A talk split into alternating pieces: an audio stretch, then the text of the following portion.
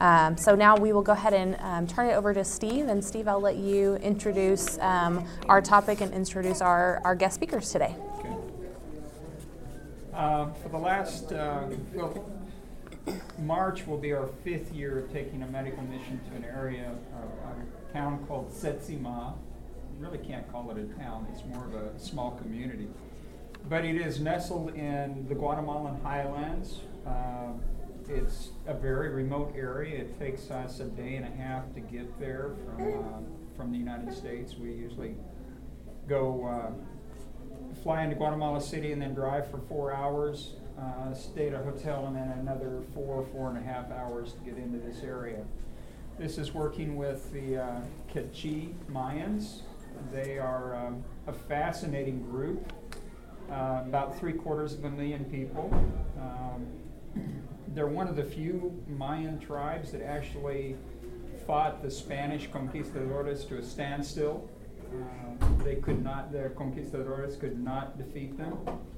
Uh, but over a period of 500 years, as the migration of settlers and things went into this area, and then militias and towns and things, they became subjected to what was going on. The area is actually called Alta Verapaz, which means high peace, because of the fact that it wasn't conquered by war. It was conquered by uh, subjection, but it wasn't conquered by war. But so uh, the Cobán region is uh, one of the most uh, inhospitable areas, especially when it was back like in 1940, 1950. Uh, it was uh, the the canopy of the forest and everything was so thick that it rained 365 days a year. So you can imagine what it's like living in that kind of humidity and. The Mayans did it well. They flourished. They had a great civilization there. Uh, but then there were some events that happened in Guatemala, and all of that land was taken over by Germans, British, and Americans and they had huge farms, 22,000 acres apiece, and, and they subjected the Mayans, and it became more of a slave situation. So uh, it's a long story, and I won't get into that. But we we decided that this was an area. I was working with a group of Mennonites who were doing a healthcare project there. Um, and they were supported by the government. Uh, they had a contract with the government to do it we were there, we went there for two years because we do curative medicine and they were doing uh, primary health care and uh, supportive kind of roles for the community. The government dropped the funding and uh, so we ended up being the only healthcare organization that was actually going there. And that was a week a year, which doesn't do a lot, but we decided we'd continue it until we could divide or do something a little bit more comprehensive and work in that area. Uh, last, I can't even remember when it was, but it was uh, the end of last year. Uh, we had actually been working with uh, College of Engineering and their Peugeot Institute, which is their missions, engineering missions. Uh, Caleb was uh, working with that. Kerry Patterson's actually the director of that. And we started talking about maybe doing something that would be more of a comprehensive program. I won't call it completely permanent because it will only work in an area for a period of time that it's actually helpful to the area and then they'd move someplace else. But Setsima was a German um, farm uh, it was taken over. The Germans were actually shipped back to Germany in World War II. It was taken over by the government, and then they turned it over to the Mayans a few years back in the 80s. And uh, the water systems and things that were actually there deteriorated, and so it's uh, one of our big problems that we have there is is water for for medicine. So, um, in talking with Carrie and them, they wanted some place to, to be able to train engineers and give them the idea of vocation and missions. And this is a good area to do that in.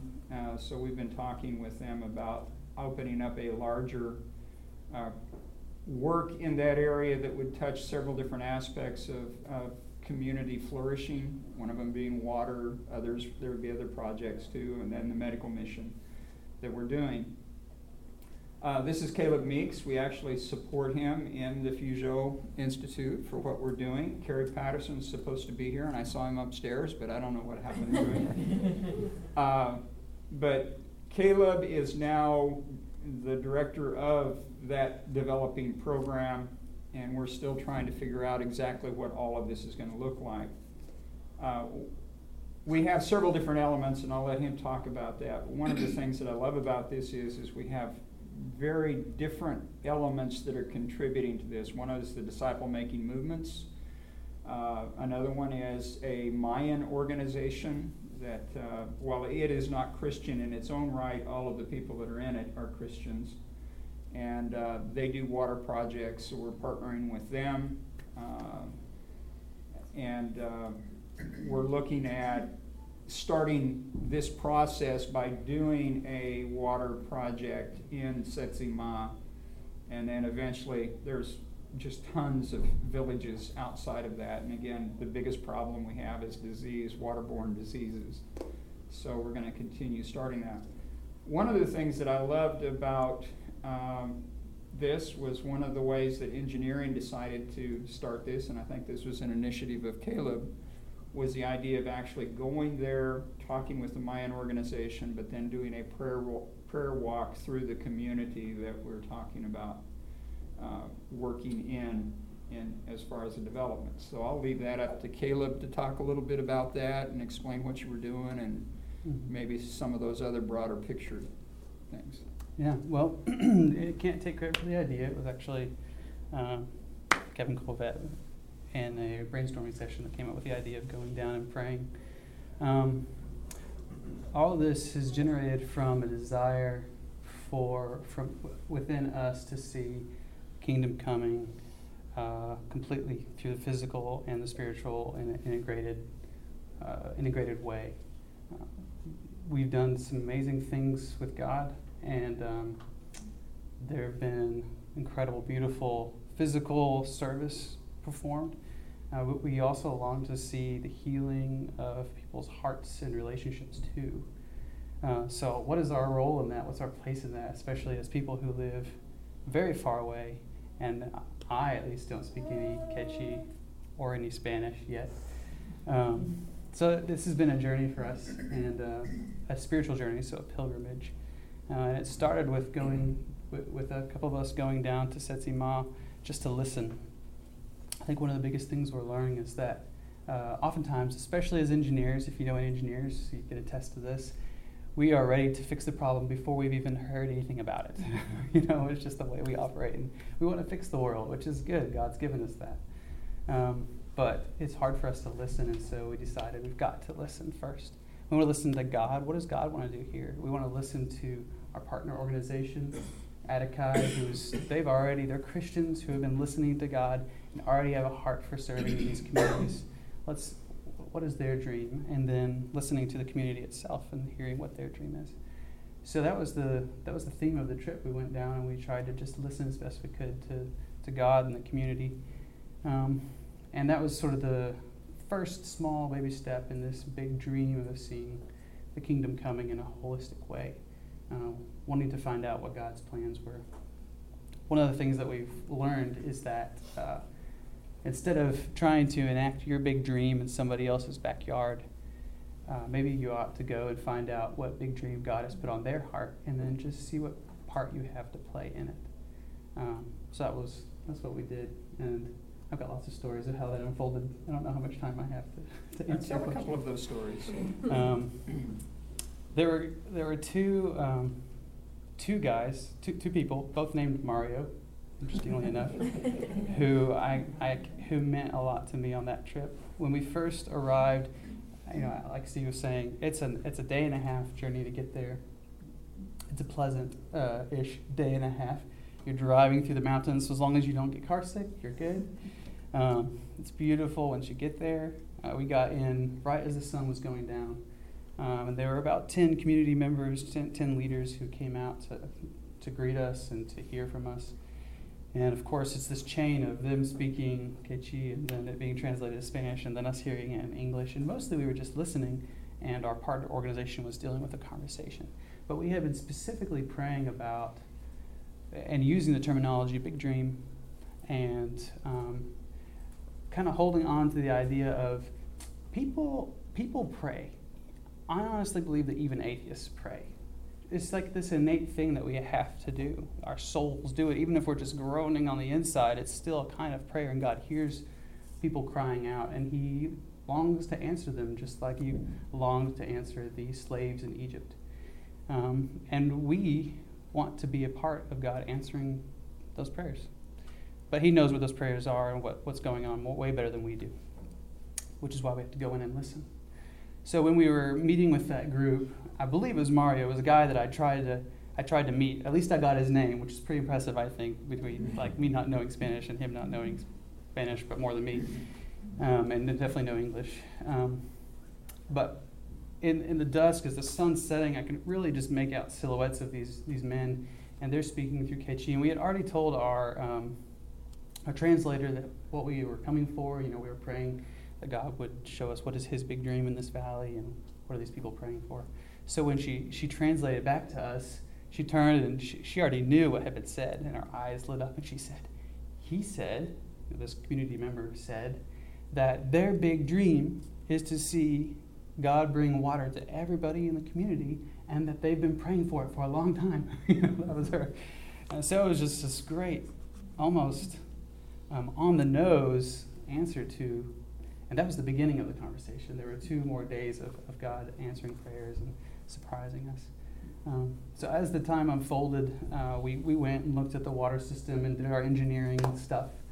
Um, honestly, the local partner did all the engineering stuff, and we just tried to find out what was happening because it was all in KT. Um, but one of the things that happened was, uh, as we were walking along, uh, this little kid was walking with us, and he was a little bit more ragged than the rest of the little children. He had little sores on his legs, and um, you could tell his body was much smaller than his head. He'd probably been malnourished, uh, pretty, very dirty. He was he and his sister were both a lot rougher than the other kids, kind of just prone to these bouts of anger.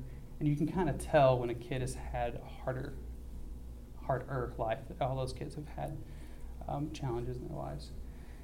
So I asked about him, and again, um, I don't know if who among you know Kata, um, who's very close to the, the Shermans and the Golvets, but she was translating for us, and she said, Yeah, when we come on the medical mission trips, this boy, Mario, uh, he comes and he, he, wants, he always wants to help me with the food. And at first I couldn't figure out why he was so eager to help, but it's because when he would take the scraps out, he would be he would eat the remainder off of the the watermelons or, or whatever little scraps were left.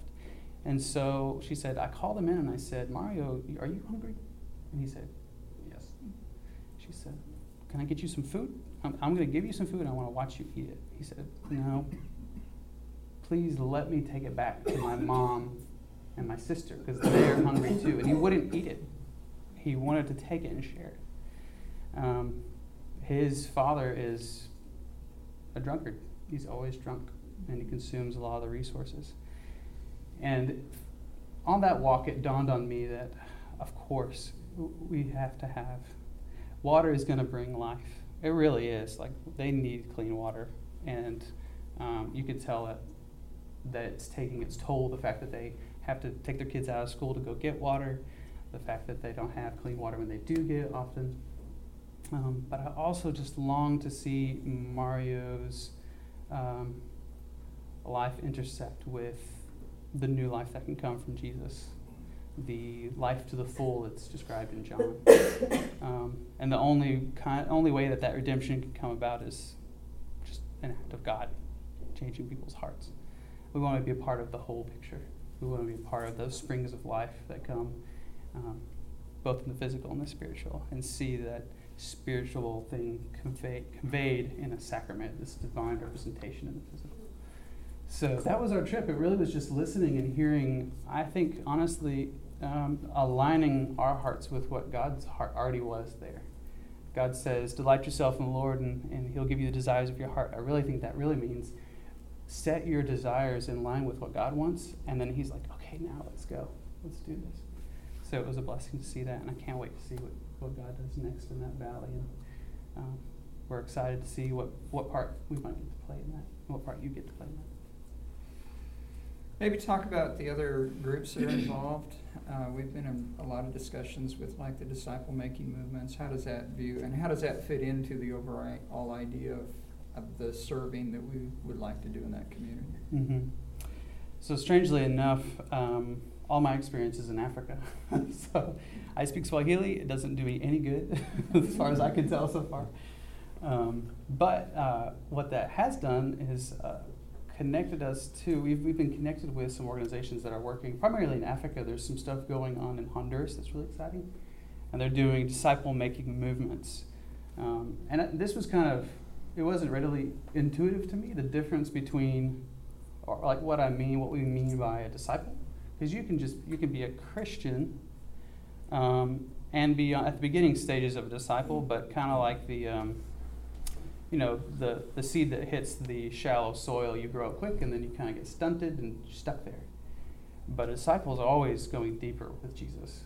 Uh, there's somebody who has chosen to daily die to themselves and keep pursuing Jesus, which is just different than cultural Christianity. I was born a Christian, I grew up in a Christian home, so sure, I'm a Christian. Check the Christian box. Um, we want to see disciples, and I think that's what Jesus is longing for people to get to be. Um, so we want to see movements of that happening, and there are people who are doing amazing work uh, all over the world, but a lot of it's really blossomed in, in Africa, West Africa. I don't know how familiar you guys are with that. Um, but there's some organizations that are starting these disciple making movements where they, they, they lead people through a process of discovering God through Scripture in obedience. And when you taste and see that God is good through Scripture, it changes things. Like it, is, it really is alive and will change you. And you do that in community, and you do that in a way that says, we've got to share this, and it can start spreading. And there are movements that are happening now all over the world. There's one in Honduras that is, is um, think, like 16, 17 generations deep, where groups have started groups have started groups, and there's like 30,000 people who, are, who, have, who have become disciples. In um, Sierra Leone, West Africa, we're working with an organization that's been involved in a movement of like 120,000 people. I mean, there's very large groups of people. It's a million six hundred thousand. A million six hundred. Oh my gosh! So that's that's way bigger than what I thought it was. Um, so we we've been blessed to connect, be connected with this organization, which is like out of Murfreesboro. It's awesome. It's right here. Um, so our question was, okay, what we do is kind of community development. We want to bring on, be a part of God, bringing in these, bringing in water systems, health. We're really good at the hands and feet part what does it look like for disciple making to be a part of that? There's some really good examples of that in West Africa, um, in Sierra Leone. There's there are a lot of community development efforts underway, just being done by the Africans themselves. They're bringing in wells, they're bringing in seed banks, they're bringing in all kinds of small um, ways to bless the communities that they enter into.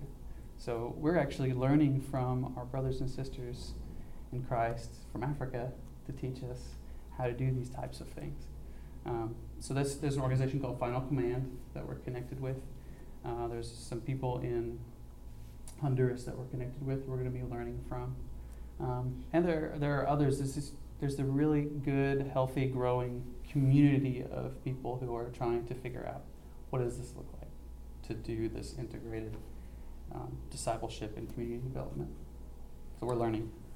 Caleb, I'd love to hear a little bit about your story. Um, you, you know, at some point you figured out, or someone taught you or led you to kind of take your vocation and sort of your career path and kind of harness it for the kingdom. And you've sort of made this conversion. One of our goals for the class was this idea of inspiring with transformation. You've seen, you've obviously been transformed, and now you're this, you know, you're this passionate minister and missionary what, talk about that transition with you and your family and just mm-hmm. what that road looked like for you. Yeah. I think, um, and, and, what's interesting is a lot of what we're trying to do is engage students at Lipscomb. That's our goal too, is to get them to be missional, kingdom centered engineers yeah. or whatever they are. Um, I think for me, I grew up as a missionary kid, so I kind of there's no hope. I was already, you know, in that world. And my parents were missionaries in Kenya, East Africa, and then moved back to the states, but just kept being missionaries where they were. Um, so at an early age, I kind of thought, I think I want to be a missionary. A lot of it was nostalgia. It wasn't, as I look back, really, it was a, it was not calling. Uh, it became a calling though. In college, I met, I got to know better my wife, Christina, and, who was a missionary kid also. We both knew we wanted to do missions, and I thought, well, seems like engineering would go well with missions, and so I'll study engineering. So I did, uh, and then God opened doors for us to move to Tanzania uh, for we thought 10 years ended up being five years. We got kicked out. Long story. Um, but uh, through that process, God started stripping away some of the, my assumptions of why I wanted to be a part of missions. And um, I think it's cool that now I'm in, uh, involved in Guatemala, which was never on my radar or even something I wanted to do. but now we're, we're, we're really involved. Um, I think that as I look at these students, what engages them is um, when you taste and see the kingdom happening in somebody's life, it's so attractive. You have somebody over for a meal, and if your home is just full of the kingdom, you have you treat your wife and your kids a certain way. You're treating them with true hospitality and listening to them. That that is so attractive. Um, and then, of course, if you if part of your life is wanting to see the kingdom coming in other people's lives, then that or it's this alignment thing where they, people get oriented towards, well, what if, what about me? What, what does that look like for me? Some of it's just good stories from, from missionaries who, who tell what God's been doing and how He does it. Um, but I think that having people, being around somebody who gets the vision, even, even with Jesus, it was His disciples being around Him that made them have this vision for reaching all the people. Um, so get around somebody who's like that and be that person for other people too. Yeah. Last question for me. I want to hear questions from you all um, as well. But your parents are in Jellico, mm-hmm. right? And this is Tennessee. And I'd love to hear just a little bit about the way you all talk now that you're sort of in this full time mission arena. Mm-hmm. How similar, uh, what, what similarities are there between something so domestic and something so foreign? Mm-hmm. And I think probably we'd all agree that it's very similar. But I'd love to hear how you've noticed how it's yeah. similar. I think um, maybe the, uh, the most obvious uh, way that that, or the way that that's become the most obvious to me how they are similar, is when we came back to the states. Um, we went through some reentry counseling because it's hard to come from this completely different context and back into another uh, what feels like should be home context. And some of those, uh, all the people counseling us were, had been missionaries for a long time overseas and came back to the States. And they said, um, You are not, you haven't stopped being a missionary. You're just in a another different culture and another, Nashville speaks a different language. you know, use all those skills and just assume that you're a foreign missionary and you'll, you'll feel at home. Mm-hmm. and it's true. We're just missionaries in Nashville and there, there's a people group that we work with called college students. God help them. Um, we need them. We need their hearts captured. Um, and so that uh, perspective has freed us to just uh, love, enjoy the cross-cultural and weird quirks of being in Nashville. Hard hardships. It's not that hard to be in Nashville. Our, fam- our family's really close by. It's way better than being in Africa. Our family's really far away. Um, but I think growing up, it was interesting to watch my parents, who had had a very successful time in Kenya, uh, have a very difficult time in rural Appalachia where things were just moving so slow. And then for us, we were on the, the Muslim coast of Africa, um, on, on the eastern coast, again, moving very, very slow. For my parents in Kenya, at year four, they had like 200 congregations. For us, at year four, we had like two people who were studying the Bible with us. You know, they weren't yet Christians. And so we were like, what is going on? And I, what, ha- what we came to realize was that we are not uh, the mission. God's Spirit has been working for a long time. And we are just a part of what He's doing all over the world through lots of people. And it just so happens that my parents came into Kenya at the end of probably like a hundred years of other people of God coming and being faithful and laying the groundwork for them to just harvest. Mm. And we just happen to come into Tanzania at the at the early stages. We are laying the groundwork for something 50, 60, 70, 100 past after we're dead years. And that's okay. It's okay to be a part of the kingdom in that way. Um, and now God has us here, a part of something else He's doing, and that's okay too. So wherever you are, it's the mission. Yeah. Other questions? Or from you all? Well, thank you for your work in um, Guatemala, is it? Uh, my mind is stuck on Mario. Uh, what kind of future do you think Mario is going to have? Uh, does he have access to education, um, as well as many other kids in the areas that you work in? What kind of future do they have? hmm Actually, you might be able to answer that even better than me. Yeah. Um, well, it, uh, the, as far as education goes, they do have a school there. Uh, it's not well organized. Uh, the government pays teachers, but the teachers come in from outside, so they're, any excuse they have to not be there, they're not there. Uh, so that's a, uh, a big issue. Um, all I can speak of as far as what the future might look like is what I was involved in in medical missions in twenty-one years in Guatemala. In another area in a different Mayan tribe. And, uh, doing the medical mission, doing the water projects, um, one of the larger visions that we have is maybe even getting education involved, social work. Um, and, and again, it's not our North American team doing those things. It's, it's more the North American team helping to facilitate and educate others so they can do that. Because we cannot, one of the things that I've learned in mission work is I cannot do very good mission work in comparison to somebody who is a native from that area and has come to know Christ. They can do twenty times better than I can mm-hmm. but I can help facilitate that. So that's what we're hoping to do here, is to facilitate, um, uh, letting people know that they're not alone, that we care for them, that, and, and one of the other things, I told this story before, but it's one of the ones that just blows my mind every time I think about it, is last year we had, uh, the director now for Health Talents that I was a director of for many years. My wife, um, uh, chose to get, uh, train some women so that they could cook for the medical team that was coming in because they were surgeons and we didn't want them getting sick and unable to do what they were going to be doing for that work. And one of the women brought in a nine-year-old girl, her daughter, to cut up the vegetables and everything else. Well, they did, uh, and she, her daughter was there every year, every time we had these teams, and we were doing them quite often.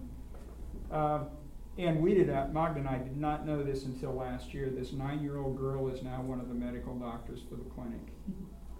And what I'm convinced about is, uh, through diff- several different things that happened, one, one of the main things was, is I think just this unbelievable kind of a connection where we have engineers who are men and women who are going down there and doing these things. All of a sudden, there's something that happens, a transformation in somebody's mind, and they think, they're doing this, I can do this. And so there's a different, maybe a transformation that even happens that way in some ways that we don't even see exactly happening. I mean, I didn't know the final story, and it was exciting to hear. I was there to do medical missions. I was there to do a lot of different things, but I, God was working in a completely different way to give this little girl a vision of something that she is now doing something far better than what we as foreigners can do. Um, so that's the idea behind this is, is the fact that we will be involving different aspects of uh, uh, talents and skills and things in order to maybe stimulate that happening there.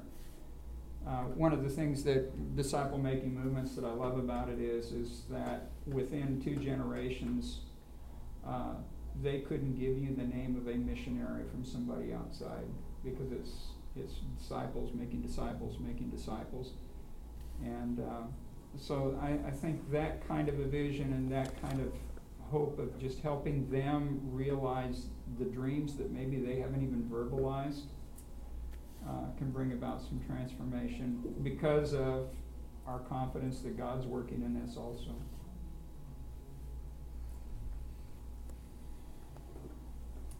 Yeah.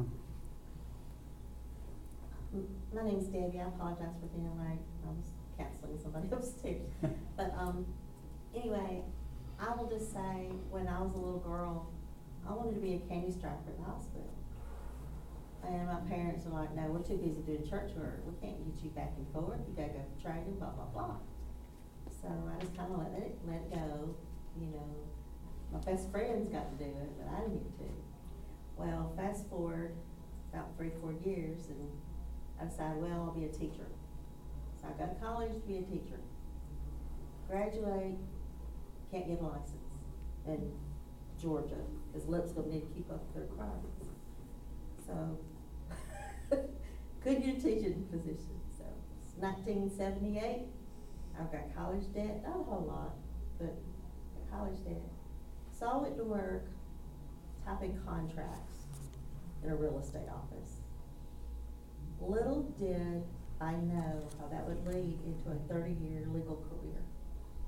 I left the law office about ten years ago to teach. They had an emergency need for teachers in Georgia. And so I got that emergency certificate and I taught special ed, having never taken a single special ed class in my life. So, what I say is, if you listen to God and you're ready for whatever door opens, I taught three weeks and had a stroke. Then my husband left me. Then my church abandoned me. Then everything just fell apart. And that was a very rough period of my life. I've been homeless more than once. I've lived in all kinds of battered women's shelters. But uh, now, life is so rich. I had no idea what God was up to. I now live in public housing. You know, first of the month, this is the roughest weekend because everybody gets those checks. And it's a drunken brawl all weekend long. But you know what? I'm there to pray for those people. I'm there to call nine-one-one if I have to to protect a child, which is what I wanted to do in the classroom. You know, I taught Sunday school for years until I was diagnosed with lupus. I couldn't get up and down out of the floor to sing my cradle roll songs. So I say, if you put your life in God's hands, just like you know, those college students that you're working with now, they're changing your world, aren't they? Mhm. It's a. And that's the way God works. You know, I love hearing you compare Africa to Appalachia Mhm. because it's just like comparing Brentwood to Jefferson Street Bridge. You know, there are similarities, there are differences, but it's all about souls crying out for God. And by the way, last Sunday, my ninety-year-old uncle, who was behind the Hatfield McCoy, uh, problems in our family since nineteen forty-eight, was baptized at age ninety. Yeah, That's insane. He and my dad brawled, and my dad died six years ago, so I'm so excited, Mhm. because we know Uncle Glenn won't live much longer. He woke up his wife at three AM, said, now is the day. Well, we can't go right now, we gotta wait, Well, you know. So I just say, you never know, it's like Paul said, somebody plants the seed, somebody else waters, but if a soul's searching, find it. Okay, thanks for letting me share. Thank you for sharing. Kayla, on that same note, I mean, you're talking with lots of college students. Um, what what does that conversation sound like for the ones that haven't yet figured out that they could devote their vocation to the kingdom of God? Have you ever seen those light bulbs go off, and what does that look like in your world? Yeah, I think uh, one person sticks out in my mind. A guy named Sam. I met him sophomore year I don't even know why, but we had lunch together, and I asked him, "Well, what do you want to do with your life?" And he was like, "Ah, maybe I'll be a, a National Geographic photographer," or and he just started making this list, and, and I kind of glazed over because I was thinking, this kid has the most um, the unfulfilling plans for his life. like poor guy, you know. Even though they sound really adventurous, um, it's all just for himself, and that's gonna he's gonna be really empty. Um, but since then, he's he got to he went with me to uh, one of our projects in West Africa and got to be in our home and eat a lot of meals and uh, he came about a, a, month and a half ago to us and he said, I want, I want to, I want to just ask you and your wife questions about what is it like, what does it take to be a missionary? Because um, I think he, he sees that there's something just way better. Um, I, have, I feel so sorry for our college students because um, they're, uh, many of them have been have totally swallowed the lie of uh, go and uh, be uh, run and chase chase the, the life, liberty, and pursuit of happiness. Which even at the, after you get on the other side of that, you're gonna be still hungry and not full. You might be richer, which can be good. God can use that. Um, but what does it look like to be a disciple and do engineering? Um, so just having that question in their minds is something that they're learning to even want to have. Um, so I hope that there are so many of them that just I can tell they're they just want to go make money. They just want to go make money. And there's nothing wrong with, with money. God uses money. Jesus used money. Um, but if that's that's all your goal, there's a great Jim Carrey quote that says, "I wish everybody would go and uh, be successful and make a bunch of money so that they could realize that that wasn't fulfilling." so I think that's a lot of what college students are. They're working so hard so they get a good job and um, we want to cast a vision for, for something a little bit deeper. Um, and it happens for some students. Yeah. I think it's we, we we've only been there two years now, so we haven't we've seen a couple people graduate and start being intentional. Um, one of the guys we really just spend a lot of time with is Caleb Janelle, who goes here and is really he was already a missional guy though. Can't take credit for him. God God already had been working on his heart. So I love your description of uh, of the disciple being um, going deeper. And you know, Christian is such a almost a surfacey term these days. You know, we're in a Christian nation and all that kind of thing. Mm-hmm. But uh, but to be an intentional follower of Jesus is is a whole is a whole other level, mm-hmm. a whole other depth of things. Um, I'm just curious to know what your what the next steps are in, in your plans and your mm-hmm. you know going back at some point, I guess, and. Is there a continuity, of a plan? Of, I'm sure there is. well, we were trying to figure that out. Uh, in Tanzania, I remember, you know, you I don't know, you go to work and you wake up and you're like, okay, I got these things to get done. For me in Tanzania, it was all right. I'm gonna I'm gonna convert 1.4 million people. you know, it's like the most ridiculous job description ever. Hmm. Um, and pretty quickly you realize, hold on, I I am not capable of this. This has got to be God. And who, I, who do I even start with? There's so many people. How, you're going to have to invest so much time in just one person, you know, to really disciple. Jesus could only do it with 12, and he's got, it takes time. And so you got to know who to invest in. And so it starts with listening to God and saying, okay, God, you know whose hearts are ready. Please send us to those people uh, and make us ready to receive them, invest in them. And there's a great Shodankeh Johnson, uh, one of the disciple making movement leaders in, in Africa uh, who I hope becomes one of my mentors, um, he says, uh, go small to go big. And what he means by that is invest in a few people deeply and get them investing in other people deeply, and then things happen over time. And so, right now, the, the, the next action is uh, we asked our partners to pray with us. It was so cool, you guys. In Guatemala, uh, there were people from in this in Setsimah, there are people from uh, all kinds of different backgrounds, all, all Christians, service level Christians. Um, but when it came time to pray, everybody was praying, and they pray all out loud together. And so we had people in Spanish, and of course we're praying in English, and uh, there's other people praying in Q'eqchi', and there's other people, you know, there's it's a it's all these different backgrounds who normally would fight, but they're willing to pray together. What a good starting place. Asking God come in and take this. We don't. I don't want to be a part of something if God's not doing it. You know, do you? Um, otherwise, we'll just spin our wheels and, and then someday wake up and wonder if it was the right thing to do. Um, so, praying is the first step. We're going to be praying and fasting with them leading up to a trip in November to go and do an assessment. Want to pray again then. Um, that praying and fasting is the first step to any kind of movement that God makes. Um, and that's our, that's our, we know that first step. um, and we're in the process of trying to learn from some of our brothers and sisters in Africa um, what what they did and how they can how we can be intentional about the steps that follow that. Uh, there's a great verse, like probably my life verse, Psalm 37, verse 3 through 7a, that I'm going to misquote, but I'm going to try to paraphrase, that basically says, um, Do good, befriend faithfulness, trust in God, and He will act.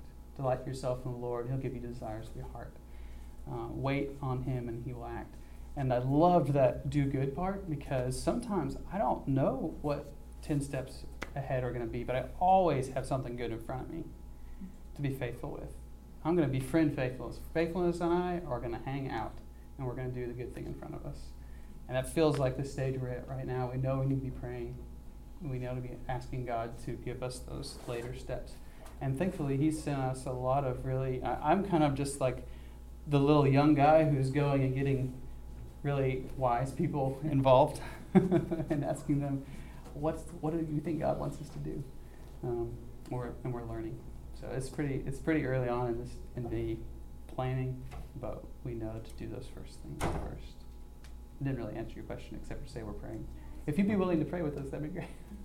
we appreciate it. Other questions? One thing I might mention that I think's pretty interesting, and we're actually going to have a class inviting them in, but uh, the disciple making movements actually used to be called church planting movements. Uh, and they decided to change their name because of the reason of when you think of church planting movements as putting a Methodist church in Africa or a Church of Christ in Africa. And they said that's not what our purpose is. Our purpose is to make faithful followers of Jesus. And so, what we want more than anything else is to create or, or help people become disciples who are following the way of Jesus, and that cuts across all of those barriers. And one of the biggest problems we've had, we've seen in Guatemala, especially in these areas, is the assemblies of God are fighting the Catholics or fighting the Mennonites, and it's one of those things where they can't cooperate at all. And so part of the disciple making movement is calling people back to to living and acting like Jesus, and that goes into deep Bible study, trust in the Holy Spirit, and allowing those those barriers that have been there for for years that we've created um, to hopefully be destroyed so that communities can work together. And uh, so that's that's part of this philosophy, and that's why we especially invited disciple making movements to be part of this. Caleb, you alluded to when you got back from Tanzania, you had some people counseling you through sort of that reentry process, and um, you know their suggestion to you, you said, was just basically continue being a missionary as if you were on foreign soil. Mm-hmm. So, talk to me. Pretend I am um, the stereotypical middle-aged Middle Tennessean, and, um, and and I don't want to overgeneralize, but generally speaking, my profile would be I have work and I have family and I have church, sort of these compartments. Mm-hmm. And um, you know, what would you what would your advice be to me if I were to allow God to um, to make my life more missional? If He were going to try to reign in each of those circles, or maybe integrate those circles. Yeah. Um, talk a little bit about from your experience there how that could be done. If you if you remember, um, Steve said the best people to do the work are the the locals are the, are the people who speak the language. So you are the local, like you're the guy who speaks Middle Tennessean, and you have this huge network uh, that the gospel could spread through. Um, so you're the guy who we've been hunting for and want to engage to be a part of this disciple make, making movement happen. Um, it start, I think that any uh, God has plans for you, plans to prosper you. He, he has plans for you to be a part of His kingdom, um, and He also wants your input. He likes your ideas. I think the starting place, at least in my experiences, has been uh, go to God and ask Him. Go, go, car- like carve out some time to just walk with God. Literally, go take a walk and pray, and just say, God, what do you want me to do? How do you want me to be available? Um, and as train your heart to be attentive to the Spirit, because it's the Spirit who knows exactly which neighbor who needs you to come over and offer to mow the lawn, and that will just mean something to them. You know, you can't orchestrate that. You can be available to God and just work really hard to become available to God, and He'll He'll act. He'll put you in all kinds of crazy situations to use you. Uh, I think that in the churches of Christ, our um, we have we really do a good job of, of loving and pursuing scripture and we sing really well every song is a prayer and so we're it's the first i think it's the gateway to prayer but uh, a lot of our brothers and sisters overseas they just they know how to pray like they're good at it they're very creative we have like one way of praying they have so they'll get in a circle and, and kind of dance along and there's one person who's praying the main prayer and then other people are praying off on the side and they know what they're praying about specifically and they'll I mean, just very proactive about we've got to be praying, so let's find a creative way to pray. We, when we pray, it's like one person up in front, or maybe by ourselves, and it's it's a list. So go, man, start praying. Talk talk to God. It seems obvious, yeah. but ask God, and He will start aligning your heart, and you'll just start seeing and being connected to the stuff He wants you to do in your neighborhood, and it'll be better and different than you imagined. Seems like my experience.